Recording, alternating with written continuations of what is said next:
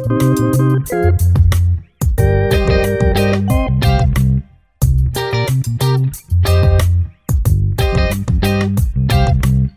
itt az Ügyvéd Podcast, egy podcast, ahol ügyvédek beszélgetnek ügyvédekkel a hivatásukról. Én Gerhard Kotrocó Ágnes vagyok, és ma az ügyvédek, ügyvédi irodák adózásáról beszélgetek Holáni Kimrével. Röviden bemutatom a vendégemet, utána kezdődik a beszélgetés. Holáni Kimre 2002-ben végzett Szegeden, 20 éve foglalkozik adójoggal. 2002 és 2008 között az akkori APEC ellenőrzési szakterületen volt jogász, 2013 óta ügyvéd. Akkor kezdjünk is bele. A VHT és a kapcsolódó jogszabályok kommentárja. Magyarázatok a magyar, az uniós és a nemzetközi jogi végrehajtási szabályokhoz. 1032 oldalon. Extra fejezet az Európai Számlazárolási Rendelet kommentárja. Keresse az oraknál. orac.hu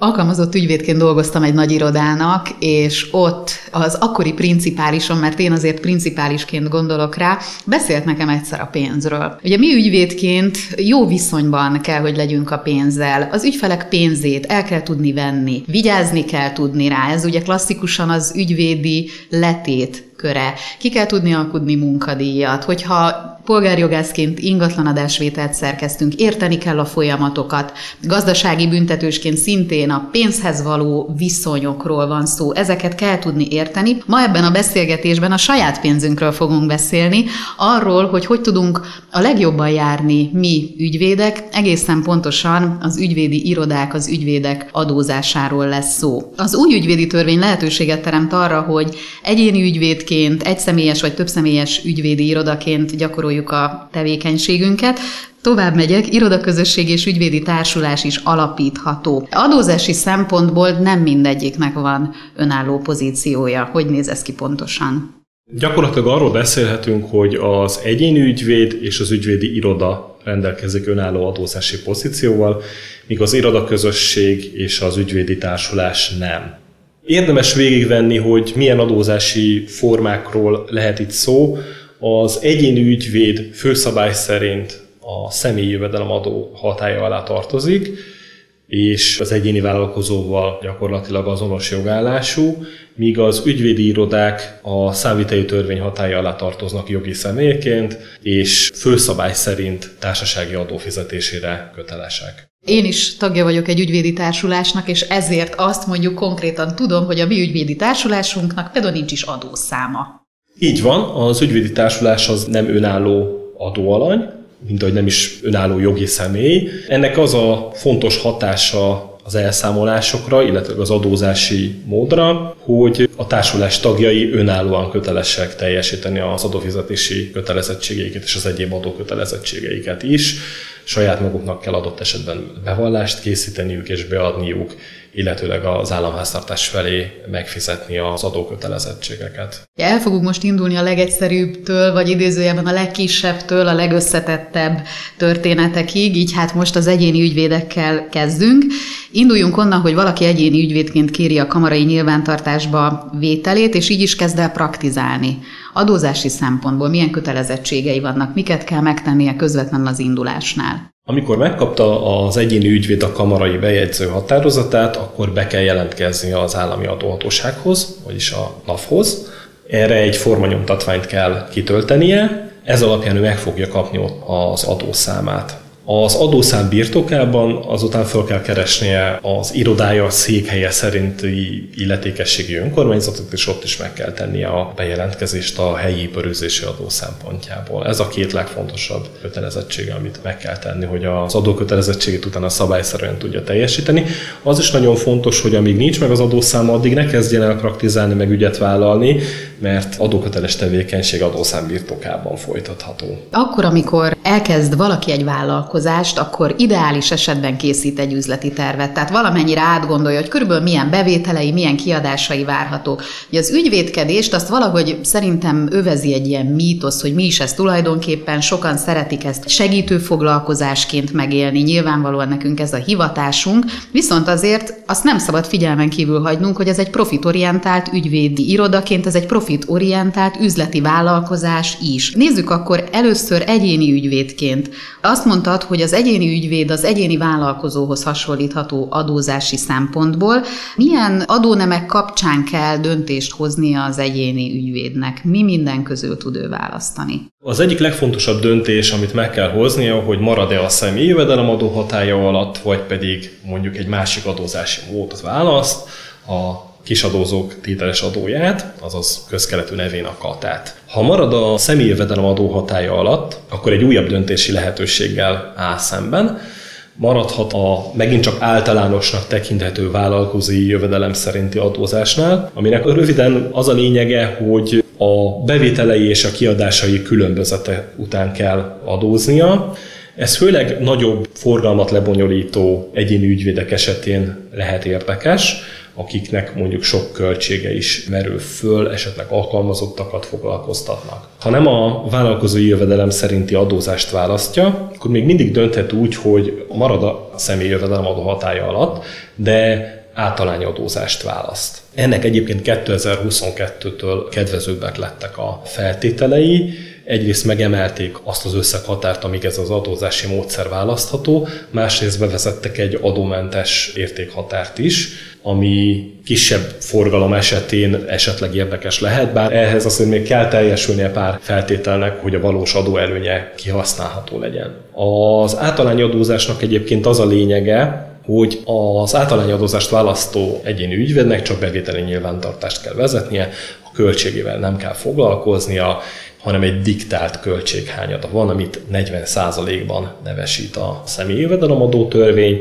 Ez azt jelenti, hogy gyakorlatilag a bevételeinek a 60%-a után kell majd adóznia, az lesz az ő jövedelme. Ez meglehetősen jól hangzik, hogyha azt nézzük, hogy egy 60% után adózunk, és csak egy 15%-os személyi jövedelemadó van, de ennyire azért nem egyszerű a helyzet, mert a társadalombiztosítási járulékot akkor is meg kell fizetnie az ügyvédnek, hogyha a vállalkozói jövedelem szerinti adózás választja, illetve akkor is, hogyha az általány adózást. Lehetünk hatások is. Egy nagyon népszerű adózási forma az ügyvédek körében nem véletlenül.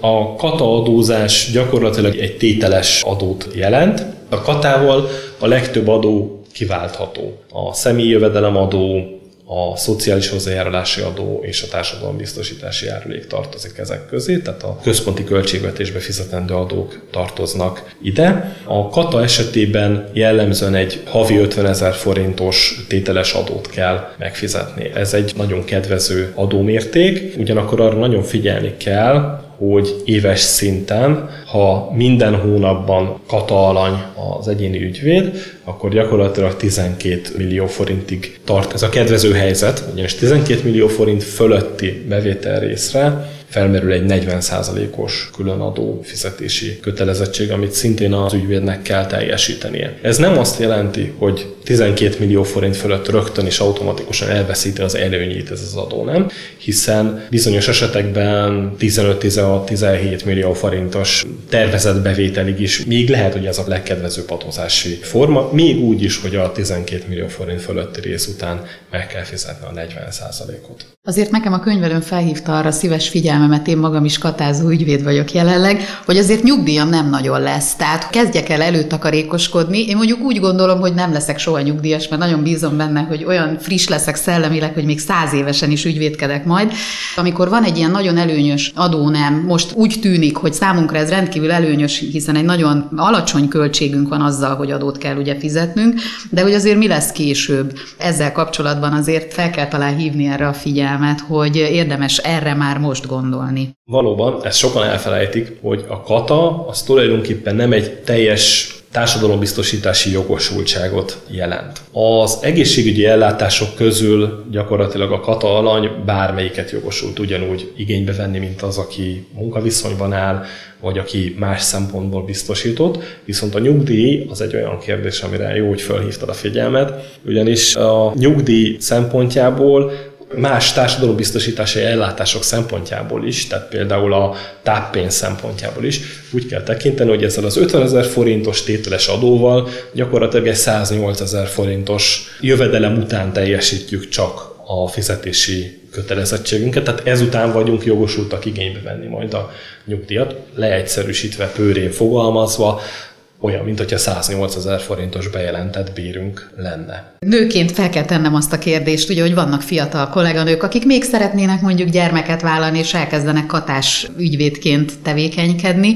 Mi történik ebben az esetben? Ebben az esetben is ezzel kell számolniuk, tehát gyakorlatilag azok az anyákat megillető ellátások ebből fognak kalkulálódni, tehát ebből a 108 ezer forintos összegből fognak számítódni. Ja, gondolnunk kell az áfára is, hiszen a kata adónemnél is felmerül ugye az, hogy alanyi adómentes a tevékenység, vagy áfa kötelesek vagyunk, hogy alakulnak ezek a szabályok. Ez egy nagyon fontos kérdés, amire most felhívtad a figyelmet, ugyanis sokan automatikusan úgy gondolják, hogy a kata választás az egyúttal azt is jelenti, hogy valaki alanyi adómentességet választott az áfában, de ez nem így van. Például én is általános forgalmi adó fizetésére kötelezett adózóként vagyok katás ügyvéd, ez van, amikor megéri, van, amikor nem. Hogy ennél konkrétabb is legyek, gyakorlatilag arra kell figyelemmel lenni, hogy az embernek milyen ügyfélköre van. Ha ugyanis jellemzően magánszemélyeknek dolgozik, akkor amennyiben ő általános forgalmi adókötelezettséget választ mondjuk a kata mellett,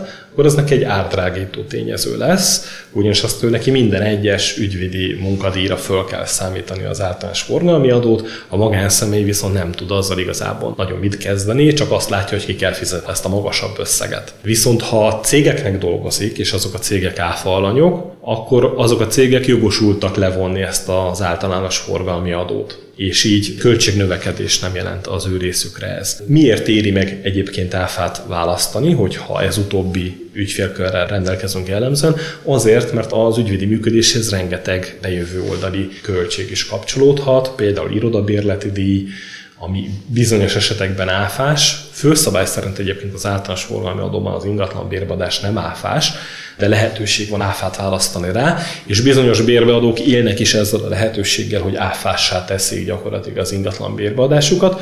Most, hogyha a katás ügyvéd résen van, és a kata mellett általános forgalmi adó fizetést választ, akkor ő jogosultá válik ennek az általános forgalmi adónak a levonására, tehát gyakorlatilag csökkentheti a befizetendő áfáját a költségvetés felé. De ez az irodaszertől kezdve, még a gépjármű bérbevételre is igaz lehet. Mi történik abban az esetben, hogyha mondjuk valaki jogtanácsos volt korábban, és vált ügyvédre, és elkezd ügyvédkedni, vagy akkor is ugyanez a helyzet tud kialakulni, hogyha mondjuk valaki a principálisától, mint nagy irodából kiválik, vagy onnan eljön, de fizikailag ott marad valójában, és ugye a legnagyobb megbízója, vagy akár az egyetlen megbízója a korábbi principális, vagy a korábbi munkáltató lesz, mire kell figyelni ebben az esetben. Ebben az esetben arra nagyon fontos figyelni, hogy még annak a látszatát is kerüljük, hogy itt megmaradt a munkaviszony. Tehát itt nagyon fontos, hogy ahogy az ügyvédi törvény is írja, az ügyvéd gyakorlatilag egy önálló felelősséggel rendelkezik a megbízója felé,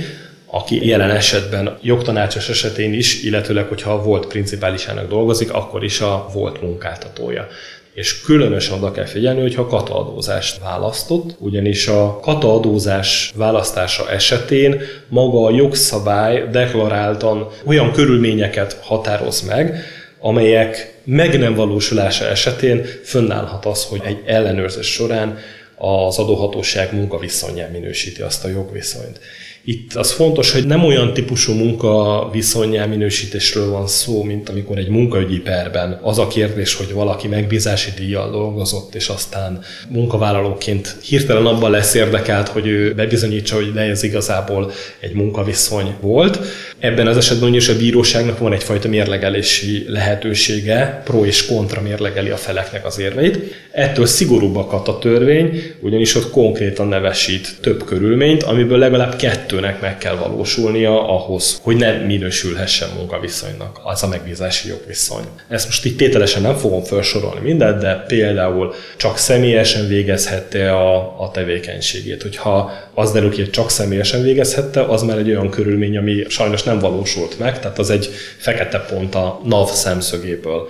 A tevékenységének a működési rendjét azt ő saját maga határozta meg. Ez azért jellemzően az ügyvédeknél ez teljesülni szokott, tehát függetlenül attól, hogy most ő a volt munkáltatójának dolgozik, azért jellemzően egy jelentősen szabadabb munkaidőbeosztásban, illetőleg munkavégzési rendben, tehát ezt általában lehet igazolni. Amire érdemes még törekedni, hogy emellé még például próbáljuk azt is igazolni, hogy a saját eszközeit használta a munkavégzéshez. Ez megint az ügyvédeknél nem szokott probléma lenni, hiszen kamarai előírások miatt saját irodával kell rendelkeznie, nyilván a megfelelő infrastruktúrával, számítógéppel, ami nélkül ma már nem nagyon képzelhető el az ügyvédi munka, ez is, hogyha van neki saját számítógépe, meg mondjuk még egy telefon, akkor azt lehet mondani, hogy ő neki azért megvolt az az infrastruktúrája, amivel tudja végezni ezt a munkát. És ugye összeghatár is van, tehát hogyha egy adóalanytól fogadok be számlákat egy meghatározott, nem akarom lelőni a poént értékhatárig,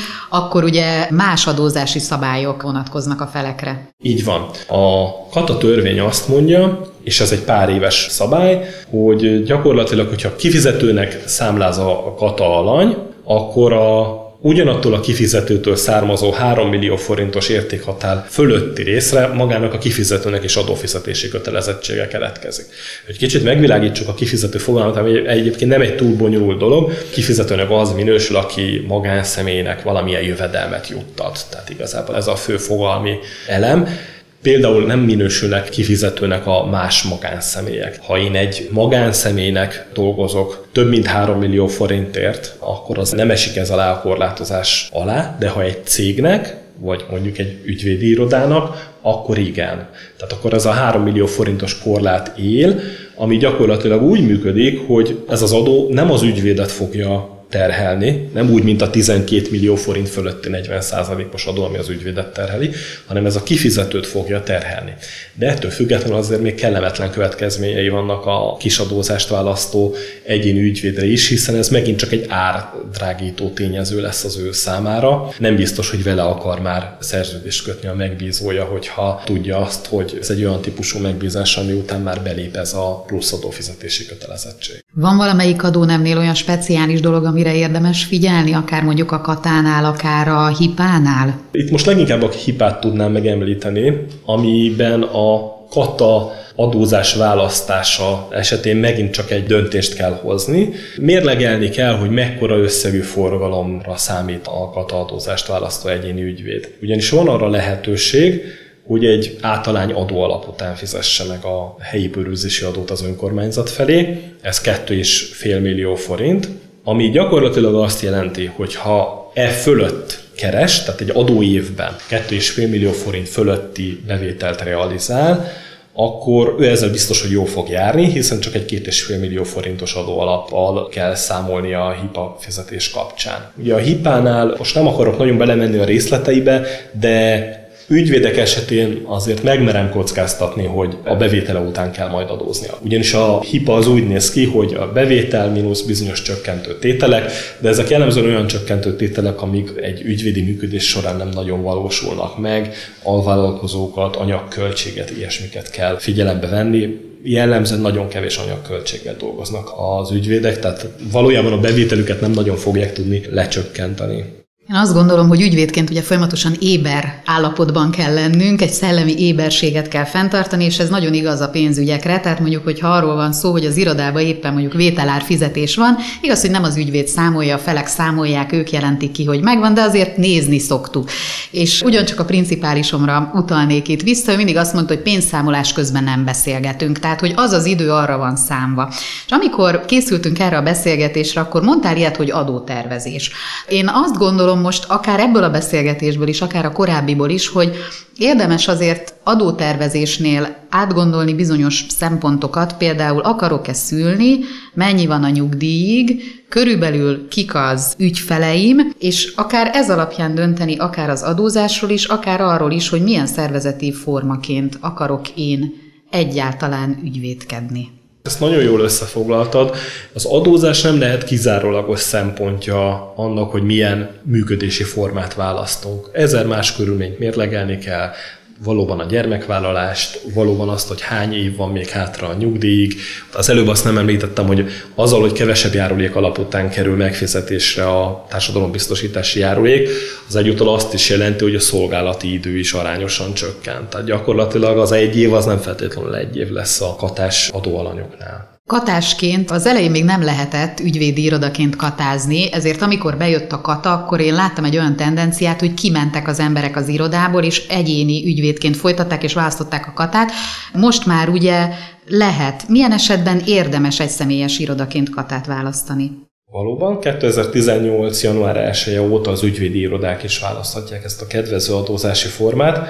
Igazából arra kell gondolni, hogy nagyon más körülmény nincs, mint amit az egyéni ügyvédek esetén elmondtunk. Ha ott igaz az, hogy egy egyéni ügyvédnek, hogyha kedvezőbb a kata választása, akkor egy egyszemélyes ügyvédi irodának is egész biztosan kedvezőbb lesz a kata választása. Tehát ugyanazokat a körülményeket kell valójában mérlegelniük. Nézzük akkor a több személyes ügyvédi irodákat. Ebben az esetben adónemként választható a KIVA, teljes nevén kisvállalati adó is.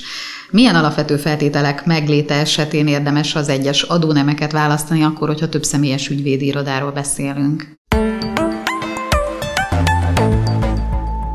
5,7 kg megszületett és egészséges. Ez a PTK kommentár új kiadása hat kötetben. 3500 oldalon 47 jogtudós bíró ügyvéd munkáját tartalmazza. A szerzői csapat élén Velman György. A legújabb kiadást keresse az oraknál. orac.hu Nézzük akkor a több személyes ügyvédi irodákat. Ebben az esetben adónemként választható a KIVA, teljes nevén kisvállalati adó is. Milyen alapvető feltételek megléte esetén érdemes az egyes adónemeket választani, akkor, hogyha több személyes ügyvédi irodáról beszélünk? Aki több személyes ügyvédi irodában dolgozik, ott az iroda vezetőjének a bőség zavarával kell szembenéznie, hiszen választhatja azt is, hogy marad a számviteli törvény hatája alatt, és ott társasági adózást választ, ami a főszabály, választhatja azt is, hogy szintén marad a számviteli törvény hatája alatt, de kisvállalati adózást választ, illetőleg választhatja a kata adózást is. Ezt a több személyes ügyvédi irodák is választhatják, bár ott nekik nem feltétlenül éri meg ennek az adózási formának a választása. Amiket mérlegelni kell a KIVA kapcsán. A KIVA egyébként nem egy túl bonyolult adó, bár a könyvelők körében nem feltétlenül annyira népszerű. Ennek talán az lehet az oka, hogy ez az adó nem egy jelentős átalakuláson ment át az évek során, és teljesen más adóról beszélünk az utóbbi jó pár évben most már, mint ahogy eredetileg indult. Eredetileg egy ilyen pénzforgalmi típusú adózást jelentett, de ma már igazából egyfajta ösztönző jellege van a kisvállalati adónak, és a foglalkoztatást kívánja elsősorban, illetve a beruházásokat ösztönözni. Ez abban érhető tetten, hogy a személy jellegű kifizetéseket adóztatja. A kisvállalati adót akkor éri meg hogyha az ember viszonylag sok személy jellegű kifizetést tervez az ügyvédi irodájában. Van egy csomó alkalmazottja, illetőleg ő is vesz ki, mint személyesen közreműködő gyakorlatilag egy fizetést az ügyvédi irodából. Ebben az esetben megéri a kivált választani, hiszen a kiva az kiváltja a szociális hozzájárulási adót, és a szociális hozzájárulási adó az egy 13%-os adó, míg a kiva az egy 10%-os adó, és így gyakorlatilag ez már rögtön keresett 3%-ot ezen a mutatványon az ügyvédi iroda, hogyha ezt választotta. Ezen felül, amit még mérlegelnie kell, hogy esetleg tervez egy beruházást, ugyanis a beruházások bizonyos körülmények esetén szintén kedvezőbben adóznak a kivallat. Most beruházásra nem gyárépítésre kell gondolni, hanem például mondjuk egy nagy összegű személygépkocsit akar venni, vagy, vagy mondjuk egy irodát akar venni, akkor abban az esetben is érdemes átszámolni, hogy kedvezőbben jön neki neki a kiva melletti adófizetési kötelezettség, mint hogyha mondjuk társasági adófizetést választ. Ami viszont egy hátrányos tényező a kiva esetén, hogyha osztalékot vesz ki valaki, ugyanis az ügyvédi irodából, meg hát más szervezetekből kivett osztaléknál is, akik kiva alanyok, azután is kivát kell fizetni. Átgondolhatjuk-e esetleg azt, hogy mondjuk az irodára vegyük-e a zöldrendszámos luxusautót, vagy a magánvagyonunkba tartozó vagyonelemként vegyük ezt meg. Milyen vagyonelemeket érdemes bevinni egy ügyvédi irodába, milyen megkötésekre, milyen előnyökre számíthat az ember? Azt mérlegelni kell, hogyha személygépjárművet vesz az ember az irodába, akkor pótlólagos adófizetési kötelezettségekkel is szembe kell néznie. Például cégautó adófizetési kötelezettség fog fölmerülni az irodánál, míg hogyha magánszemélyként használ valaki egy gépjárművet, még ha üzleti célra is, akkor ezzel az adóval nem kell igazából számolnia. Bizonyos dolgokat meg lehet nyerni, és a vagyonelemeknek a vállalkozásba történő bevételét is igazából úgy különböztetném meg, hogy mint tulajdoni elemet viszem be, vagy pedig mondjuk oda bérlem. Ugyanis alapvetően eltér a két dolognak az adózása. Ha oda veszem meg, tehát a vállalkozásba veszem meg mondjuk egy ügyvédi irodában a gépjárművet, akkor a cégautó adófizetési kötelezettség merül föl. Például, hogyha az irodát, magát, ahol az ügyvédi tevékenységet folytatom, azt veszem meg az irodába, akkor pedig mondjuk építményadófizetési kötelezettség merülhet föl.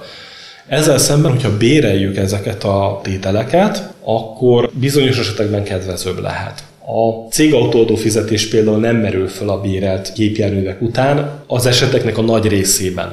Azért előfordulhat, tehát például a külföldről bérelt gépjármű esetén azért fog fölmerülni, bár ez nem egy valós adó előny lesz, hiszen a, a bérbeadónál viszont cégautó adófizetési kötelezettség fog fölmerülni, és ő be fogja építeni ezt a bérleti díjba, tehát ezt igazából nem feltétlenül nyerjük meg. Amit meg tudunk nyerni itt, az az általános forgalmi adó, ugyanis ha magánszemélyként bérelünk egy gépjárművet, akkor annak nem vagyunk jogosultak az általános forgalmi adóját levonni, míg ha ezt áfa alanyként tesszük meg, és itt most tekintsük úgy, hogy az ügyvédi iroda áfa alany, akkor gyakorlatilag ezzel bizonyos mértékig jogosultá válunk az általános forgalmi adó levonására. Itt is két dolgot kell eldöntenünk, hogy akarunk-e úgy nyilvántartást vezetni, vagy nem akarunk úgy nyilvántartást vezetni.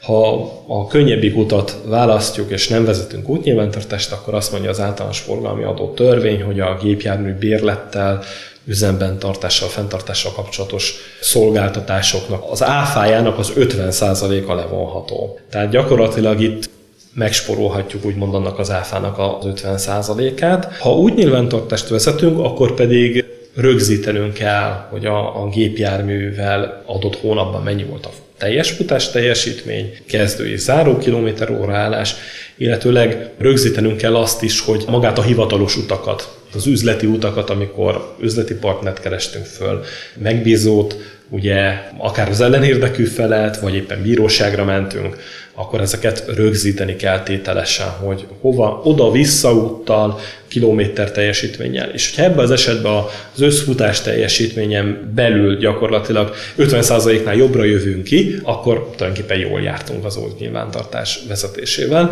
de ez egy eléggé nyűgös terület egyébként. Erre azért oda kell figyelni. Elkezdtük az egyéni ügyvédeknél, folytattuk az egyszemélyes ügyvédi irodáknál, majd átértünk a többszemélyes ügyvédi irodák adózásának a megbeszélésére, és még az elején utaltunk röviden az ügyvédi társulásokra, és azt ugye meg tudtuk állapítani, hogy adószám az nem kell majd.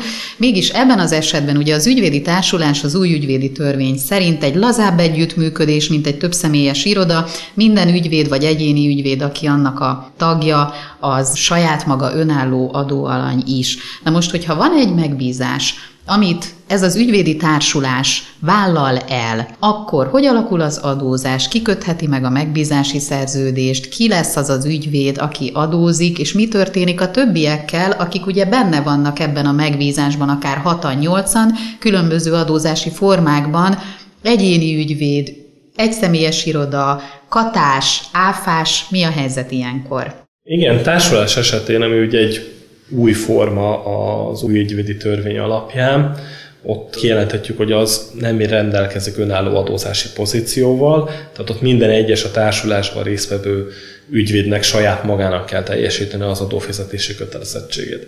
Hogyha ez egy közös ügyellátást jelent, ami egyébként pont az egyik előnye és, és lehetősége a társulás alkalmazásának, hogy a közös ügy elvállalás az, az könnyebbé válik, illetve egyfajta brandépítésre is lehetőséget ad, mert ugye saját név alatt is működhet az ügyvédi társulás.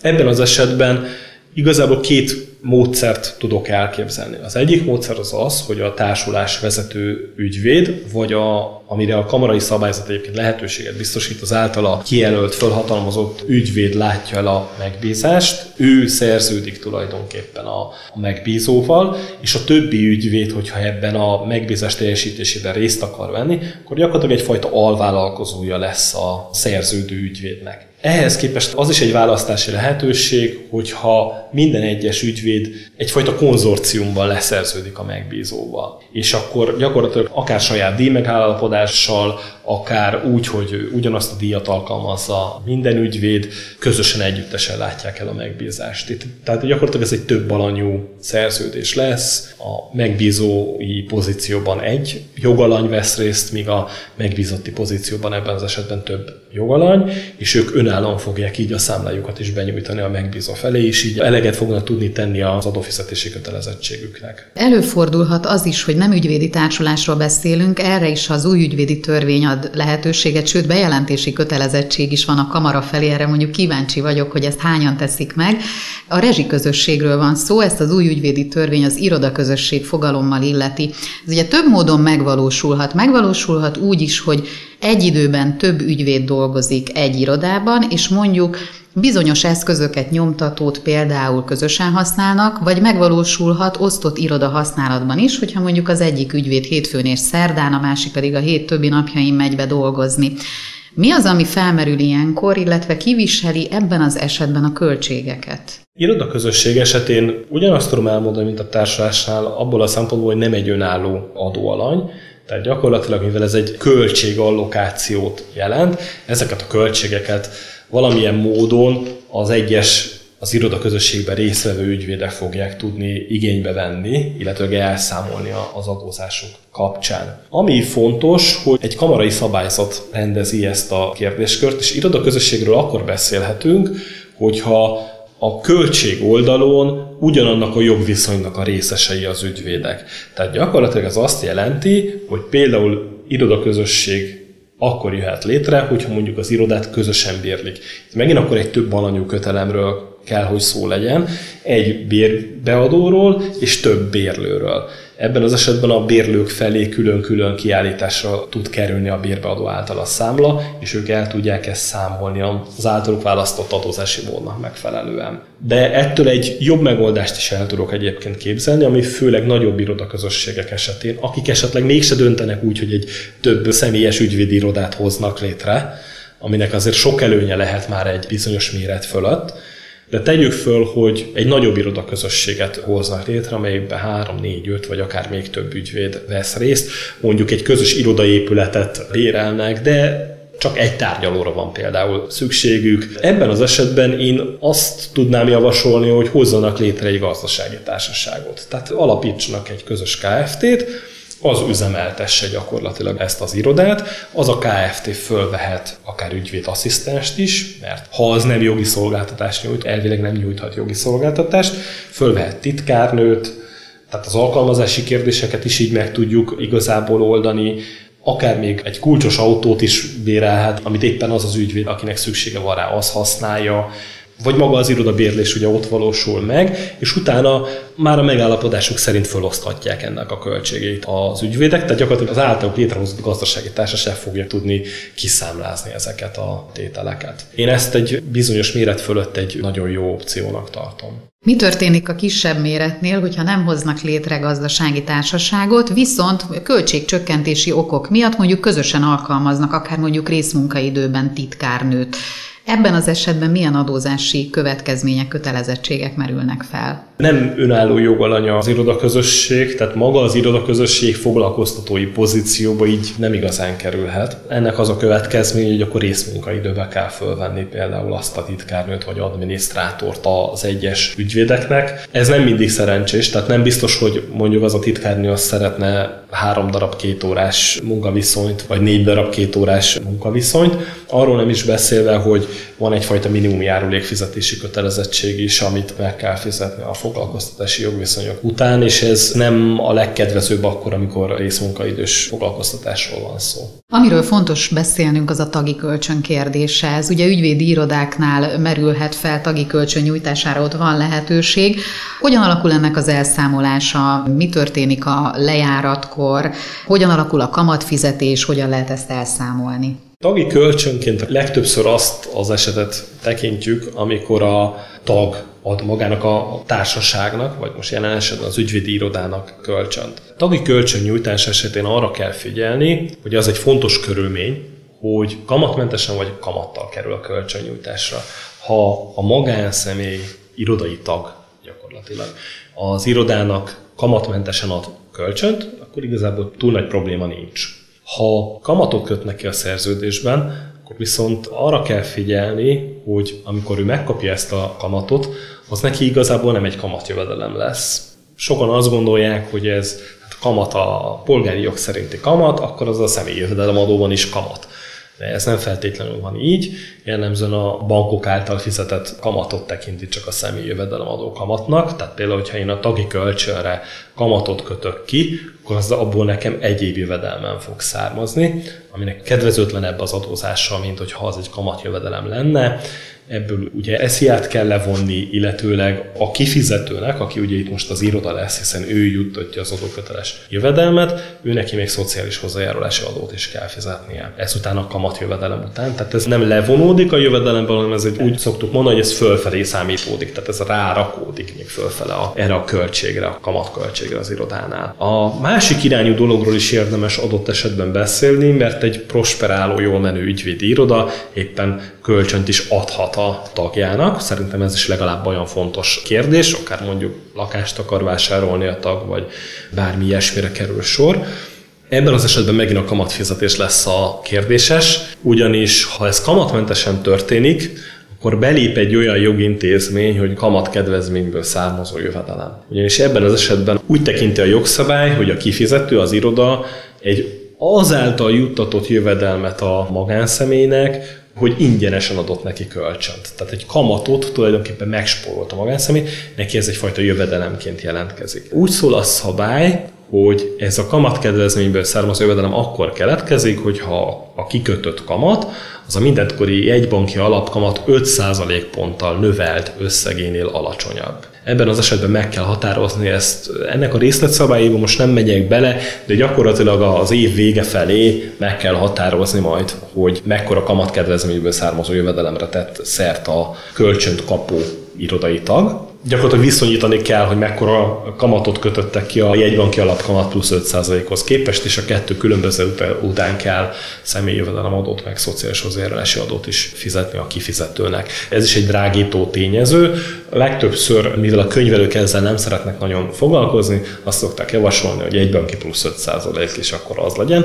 Ez azért ma már egész magas összeg tud lenni mostani kamat környezetben, ez egy viszonylag jelentősebb kamatösszeg. Eddig végig Magyarországon maradtunk, tehát az egyéni ügyvéd, egy személyes ügyvédi iroda, több személyes iroda, mindenki magyar adó szabályok szerint dolgozik, mint magyar országon nyilvántartásba vett adóalany. De egy picit tágítjuk még a képet, akkor ugye nemzetközi ügyvédi irodák is felmerülhetnek. Itt mi történik? Ugye nemzetközi ügyvédi irodáknak Magyarországon szokott lenni tagirodájuk, hogyha itt alakulnak ki jogviszonyok, és érdemes talán a között is különbséget tenni, hogy valóban nemzetközi, vagy mindenki az Európai Unión belül nyilvántartásba vett adóalany. Igen, illetőleg még azzal is kiegészíteném, hogy annak a nemzetközi irodának van-e esetleg egy magyar fiók irodája, mert ez is egy befolyásoló tényező lehet. Az egy könnyebb helyzet, amikor annak a fiók irodának dolgozik be úgymond az egyéni ügyvéd, vagy annak az égisze alatt működik, mondjuk akár tagként, akkor nyilván a már elmondott ügyvédi irodára vonatkozó rendelkezéseket kell alkalmazni, de az is lehetséges, hogy ez a nemzetközi ügyvédi irodának a magyarországi fiók irodája lesz a megbízója mondjuk ennek az egyéni ügyvédnek. Ebben az esetben megint csak az lép be, hogy ha ő mondjuk kataadózást választott, akkor a 3 millió forintos kifizetői korlát az egy valós korlát lesz a megbízói oldalon. Ugye ettől elkülönül az az eset, amikor nincs magyar fiók irodája ennek a nemzetközi ügyvédi irodának, és mondjuk a magyar kamarai tag ügyvéd ennek a nemzetközi külföldi és külföldön letelepedett irodának számláz be. Itt is főleg a katával van a probléma,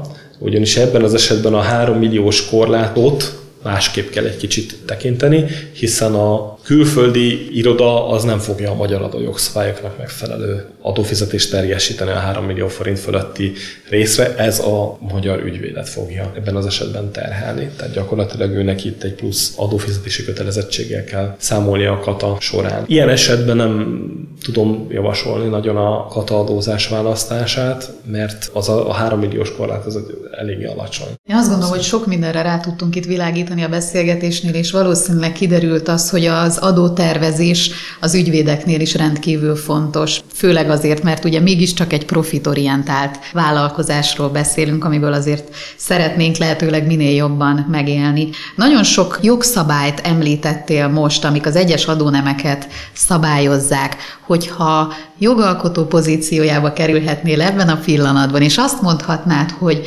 változzon meg valami, ami mondjuk nagyon egyértelművé tenne jogviszonyokat, vagy segítené akár a mi ügyvédi pozíciónkat a piacon, akkor mi lenne az, amin változtatnál? Én azon változtatnék, ami egy kicsit koncepcionálisabb kérdés, hogy sajnos, és most nem kritizálni akarom a, a jogalkotót, de jellemző az évek során, hogy egy kezdetben bevezetnek egy nagyon kedvező adózási formát, korábban ilyen volt az EVA, és aztán fokozatosan olyan elemeket építenek bele, amivel ez a kedvező adózási módszer már nem lesz hirtelen olyan kedvező, aztán bedobnak egy újabb adónemet, most például a katát, és most is ezt a tendenciát lehet látni, hogy egy kezdetben nagyon kedvező adónem az kezdi elveszíteni ezt a kedvező státuszát. Ezen érdemes lehetne jogalkotóként gondolkodni. Én azt egy jó iránynak tartom, hogy a, az általányadózást egy valós alternatívaként akarják odaállítani egyébként a kata mellé, mert bizonyos esetekben egyébként az általányadó jó tud lenni, tehát hogyha az általányadó, ugye, ahogy említettem, az a személyi jövedelemadó hatája alá tartozik, és ott van lehetőség például a családi kedvezményeknek az igénybevételére. Kata esetén erre, erre nincs lehetőség, tehát például egy több gyermeket nevelő általányadózó ügyvédnek érdemesebb lehet adott esetben az általányadót választani. Talán még érdemes azon elgondolkodni, hogy az általányadóba ezt a 40%-os költséghányadót ezt esetleg az ügyvédi tevékenységnél egy kicsit magasabbra emelni van a jogszabályban 80%-os költséghányad is. Én nem reménykedek abból, hogy odáig el fog menni a jogalkotó, de hát ha lesz erre lehetőség. Én azt tenném, és akkor egy jó alternatívája tudna lenni a katának ez a, az általányadó. Bízom benne, hogy tudtunk új szempontokat, új nézőpontokat adni. Köszönöm szépen, hogy eljöttél és beszélgettél velem.